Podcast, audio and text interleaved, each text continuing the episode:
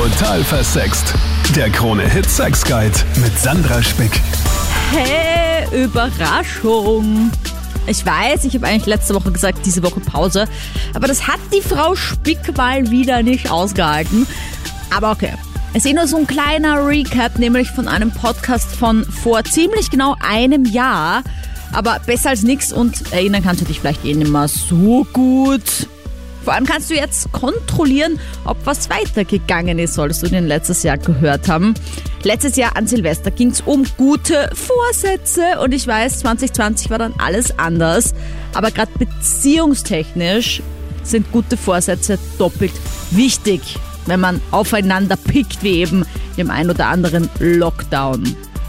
Also hörst du in diesem Podcast nochmal die guten Vorsätze für deine Beziehung, für besseren Sex, die auch dieses Jahr gelten, quasi auf ein neues. Kurz und knackig mit Psychotherapeutin Dr. Monika Bogrolli. Hi. Servus. Sag doch mal, also viele Leute nehmen sich ja den Vorsatz, weniger Süßigkeiten essen, weniger rauchen. Ähm, ich hatte auch immer irgendwie, keine Ahnung, so in meinem Tagebuch, wenn ich das lese, wie ich so jünger war, so einen lieben Freund finden. Also nicht Ach, immer nur den. Arschlöchern nachlaufen, auf die ich immer reingefallen bin, unter Anführungsstrichen. Bei sowas übrigens immer drüber nachdenken, warum man immer auf denselben Typ Mann reinfällt. Es hat einen Grund, bis man was lernt daraus. Kann ich aus meiner Lebenserfahrung sagen. Aber zurück zu den Vorsätzen. Kurzer, knackiger Podcast heute. Monika. Also, ich finde ja immer dieses weniger, weniger das, das ist auch immer voller Stress. Nehmen wir uns doch dieses Jahr einfach Sexvorsätze. Mehr Sex. Ja, genau. Aber das ist ja auch schon ein bisschen Druckmacher vielleicht. Also was wären denn so gute Vorsätze, vielleicht drei Stück, die man sich nehmen kann, die auch erfolgreich umsetzbar sind, um seine Partnerschaft zu verbessern, um sein eigenes Sexleben zu verbessern, um sich ausgeglichener und zufriedener in dem Kontext zu machen? Also ich würde schon sagen, dass mehr Sex jetzt nicht unbedingt ein Druckmacher sein muss, sondern auch anregend sein kann im Sinne von ein weit gefasster Begriff von Sexualität, wo auch schon sexy Blicke dazugehören beim Abendessen oder weiß ich nicht, unterm Tisch, Tisch dann Fußsollen oder halt Berührungen oder halt Anspielungen, verbale Anspielungen, dass man sich einfach bewusst macht, was das für einen Verzi- Verzicht bedeutet, wenn man der Sexualität keinen Raum gibt oder zu wenig Raum gibt. Dass man wirklich Zeitfenster schafft für sich selbst jetzt einmal und den Partner, da wäre dann schon der zweite fromme Wunsch fürs neue Jahr, den Partner da auch einweiht in die eigenen sexuellen Gelüste, Fantasien, geheimen Nischen des Bewusstseins, wo man sich vielleicht selber nicht hinzuschauen traut, so wie ob man nicht jeden Tag auf dem Dachboden oder in den Keller runtersteigt oder raufsteigt. Aber das wäre eigentlich wichtig, da mal mit der Taschenlampe hinzuleuchten und zu schauen, was finde ich eigentlich geil, ja? Also sich das selbst zu fragen und dann eben äh, beim guten Vorsatz Nummer zwei den anderen dann verdammt nochmal auch einzuweihen und das nicht geheim zu halten und sich zu schämen womöglich noch. Ja, und der dritte Vorsatz wäre einfach, dass man liebevoll mit dem anderen umgeht. Klingt jetzt irrsinnig banal, aber das ist ein Haltbarmacher der Liebe und das ist ein Rezept beziehungsweise ein heißer Tipp, um tatsächlich weiter aufeinander scharf zu bleiben. Also ich finde es cool, dass du jetzt so quasi auch Vorsätze gesagt hast, einmal für sich selbst, einmal für die Partnerschaft auch, weil gerade dieses Zeitschaffen, das war mir persönlich noch ein bisschen zu unkonkret, weil ich finde immer, wenn man sagt, ja, mehr Zeit für die Beziehung einplanen, das ist halt so wie, ja, gehen wir irgendwann mal ins Kino. Genau. Ich finde, es ist wichtig, dass ihr konkret sagt, so, ich nehme mir als Vorsatz, zwei Stunden in der Woche mit meinem Partner zu verbringen und zwar nur mit meinem Partner.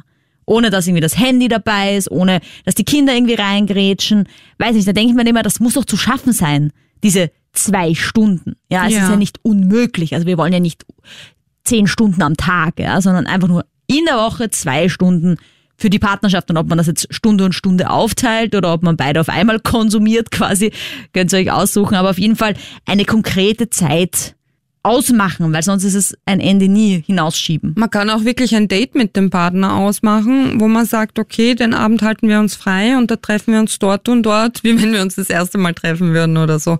Also Rollenspiel. Spiel, spielerisch bleiben. Ja, es kann schon in die Richtung gehen, aber einfach neugierig aufeinander bleiben, spielerisch bleiben und das geht im nicht von selber. Das geht überhaupt nicht von selber. Drum braucht solche Vorsätze, dass man sich das erstens mal bewusst macht, dass es da um viel geht und nicht so irgendwie so im Wildwuchs die Beziehung einfach so mitlaufen und schleifen lässt, sondern dass man sich sagt, okay, ich nehme mich jetzt dieses Pflänzchens Beziehung an und es wird dann ein riesiger schöner Baum, in dessen Schatten ich dann erquicklich chillen kann, ja, so ungefähr in meinem Alltag, weil nur dann ist die Beziehung tragfähig, wenn ich mich überhaupt nicht drum kümmere und den Typen da einfach bei der Tür reinkommen lasse und dann wieder gehen lasse und ihm halt ab und zu Cornflakes hinstelle, das wird nicht reichen, um wirklich eine tolle und, weiß ich nicht, beglückende Beziehung zu führen. Ich wollte gerade sagen, da krepiert dir auch jede Katze, wenn du es so machst. Also nicht nur die Beziehung, sondern das du kannst ist auch mit ein heißer Tipp, umgehen. Sandra, weißt du was? Das ist auch so ein Tipp, den ich immer wieder gebe. Denken Sie doch an Ihre Katze, an Ihren Hund oder stellen Sie sich vor, Sie hätten ein Kätzchen oder einen Hund.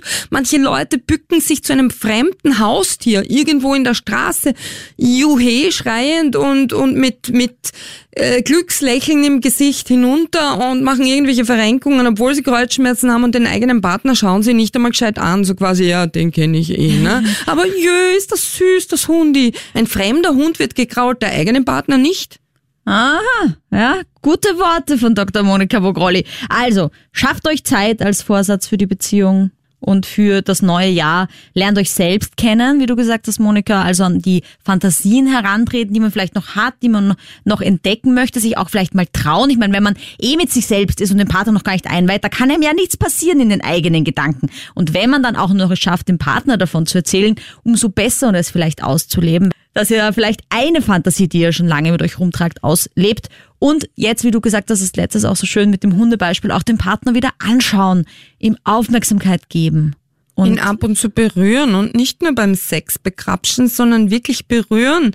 An der mhm. Schulter, am Kopf streicheln, im Gesicht, anschauen, ja. Das klingt so furchtbar trivial, aber die wenigsten Paare kultivieren das wirklich, sondern man hört immer wieder, ja, wenn sie sich zuprosten, dann sagt die Frau, jetzt hast du mich schon wieder nicht angeschaut. Mhm. Nicht einmal, wenn wir Prost sagen. Also das schleift sich dann so ab irgendwie. Man, man, man reibt sich dann auch nicht mehr positiv aneinander, sondern man, man laviert so nebeneinander her und das ist so, so schade. Deswegen wäre dieser Vorsatz so wichtig, mhm. Aufmerksamkeit zu geben und zwar mit allen Sinnen. Und was mir immer hilft, weil ich bin auch jemand, der ein bisschen sloppy ist manchmal mit den Vorsätzen und da gerne ein bisschen schleifen lässt, Nehmt euch irgendwas, ein Armband, irgendeinen, keine Ahnung, eine besondere Münze in der Geldbörse, irgendwo einen Gegenstand hin, den ihr ähm, öfter seht und berührt oder vielleicht bei der Hand habt und öfter angreift am Tag, der euch einfach dann erinnert, ah ja, das ist ja der Vorsatz. Ja, also so hat's mir immer geholfen. Ich hatte dann so ein kleines Stoffarmband, das ich dann immer wieder berührt habe, wenn ich gemerkt habe, jetzt entgleitet mir mein Vorsatz und dann habe ich es gesehen, habe gesagt, ah ja, da hatte ich ja einen Vorsatz und dann war er auf einmal wieder viel greifbarer. Also schafft euch irgendein Symbol, wenn ihr euch da vielleicht schwer tut. Ansonsten frohes neues Jahr, Monika, auch an dich. Ja, danke. Ich wünsche dir das auch. Danke fürs Wiederzuhören quasi. Weil das jetzt ziemlich oft gesagt wurde, Zeit mit der Partnerschaft hatten wir dieses Jahr gefühlt ja irgendwie genug, aber macht dir klar, nur sich sehen, äh, das ist nicht wirklich Zeit verbringen. Ja? Man muss da schon irgendwie trennen, die Quality Time quasi von diesem Aufeinander zusammenkleben. Ich freue mich auf nächste Woche, da wieder alles beim Alten. Krass, was in einem Jahr passiert ist. Damals noch raunig, jetzt spick, also geheiratet.